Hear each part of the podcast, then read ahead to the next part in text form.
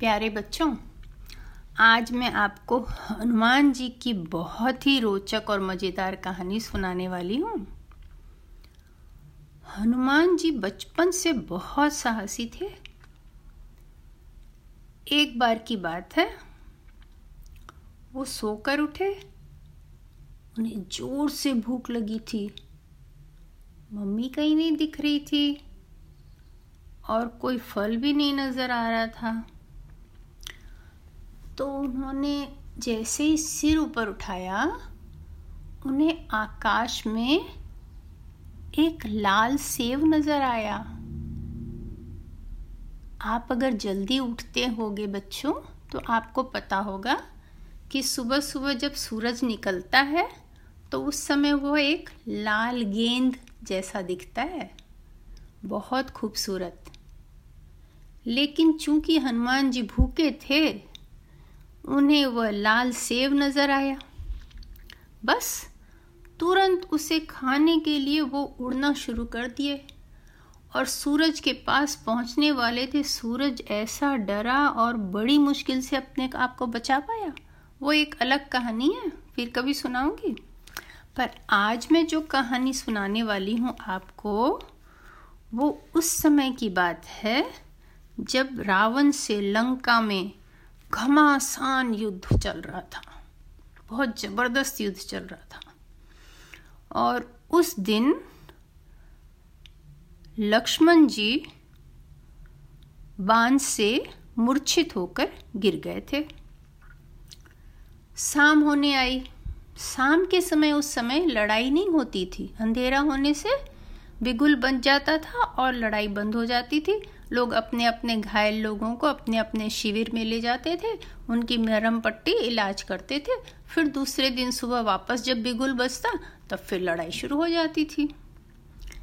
तो जब लक्ष्मण जी को लेके आया गया तो राम बेहद दुखी हो गए। उनका भाई का ये क्या हो गया? जल्दी से लंका में उस समय बहुत अच्छा एक वैद्य था, शेषन। उसको बुलाया। मेरे भाई को देखो क्या हो गया। शेषन ने उसे अच्छी तरह देखा और फिर बताया कि अगर संजीवनी बूटी आप ले आओगे तो मैं इसे ठीक कर दूँगा। लेकिन संजीवनी बूटी जो है वो मिलती है हिमालय के नीचे तराई में जो एक पर्वत है, गंधमर्दन, उस पे। वहाँ पर एक नदी है, उसके दोनों किनारों पे सुनहरी लता में ब्लू ब्लू फूल, नीले नीले फूल हैं, वो आपको मंगाना होगा।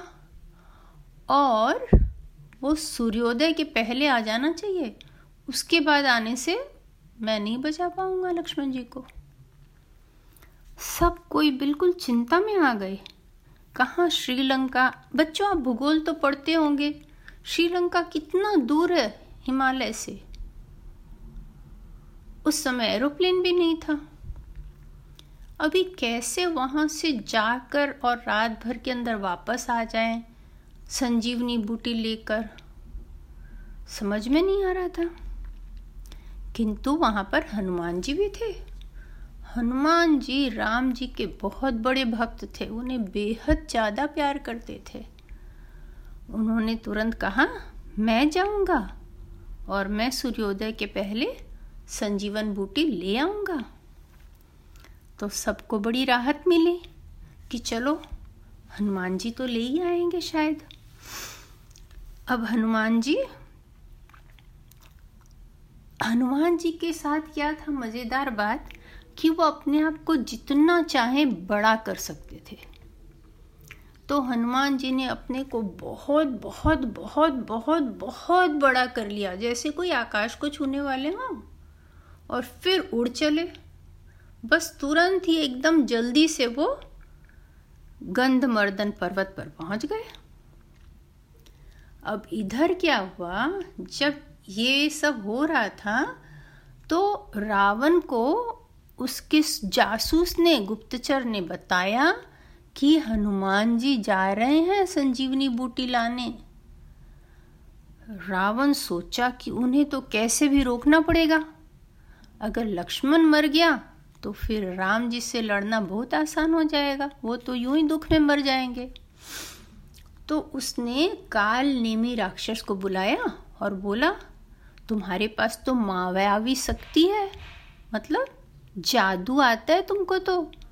तो तुम जल्दी से गंधमर्दन पर्वत पर पहुँच जाओ और हनुमान जी को कैसे भी इतना रोको कि जब तक सूर्य उदय न हो, तब तक वो यहाँ वापस न पहुँच पाए। तो उसने कहा, ठीक है। काल नेमी राक्षस के पास बहुत ज़्यादा मायावी शक्ति थी। उसने आँखें बंद की और सोचा गंध मर्दन पर्वत पर पहुँचना है। आँखें खोली तो वो गंधमर्दन पर्वत पर था। अभी तक तो हनुमान जी पहुँचे भी नहीं थे। उसने जल्दी से एक साधु का वेश बना लिया और एक अच्छी सी सुंदर कुटी बनाई वहाँ पे। कुटी मतलब घर, झोपड़ी जैसे, सुंदर सी, और उसके बाहर बैठ गया। उसने सोचा कि मैं जैसे ही हनुमान जी आएँगे यहाँ, उनको बोलूँगा कि आप नदी में जाकर नहा के आ जाइए, फिर मैं आपको फल मूल खाने दूँगा। और नदी में एक बड़ी खतरनाक मगरमच्छ रहती थी। बहुत खतरनाक। तो वो तो पक्का हनुमान जी की छुट्टी कर देगी। बस वो बैठकर हनुमान जी का इंतज़ार करने लगा। थोड़ी देर में हनुमान जी आ गए। वहाँ साधु को देखा तो हनुमान जी ने उसको प्रणाम किया। साधु ने कहा, आप स्नान करके आइए, तब तक मैं आपके लिए फल, कंद का कुछ व्यवस्था करता हूँ। हनुमान जी बोले, ठीक है। हनुमान जी नदी पर चले गए।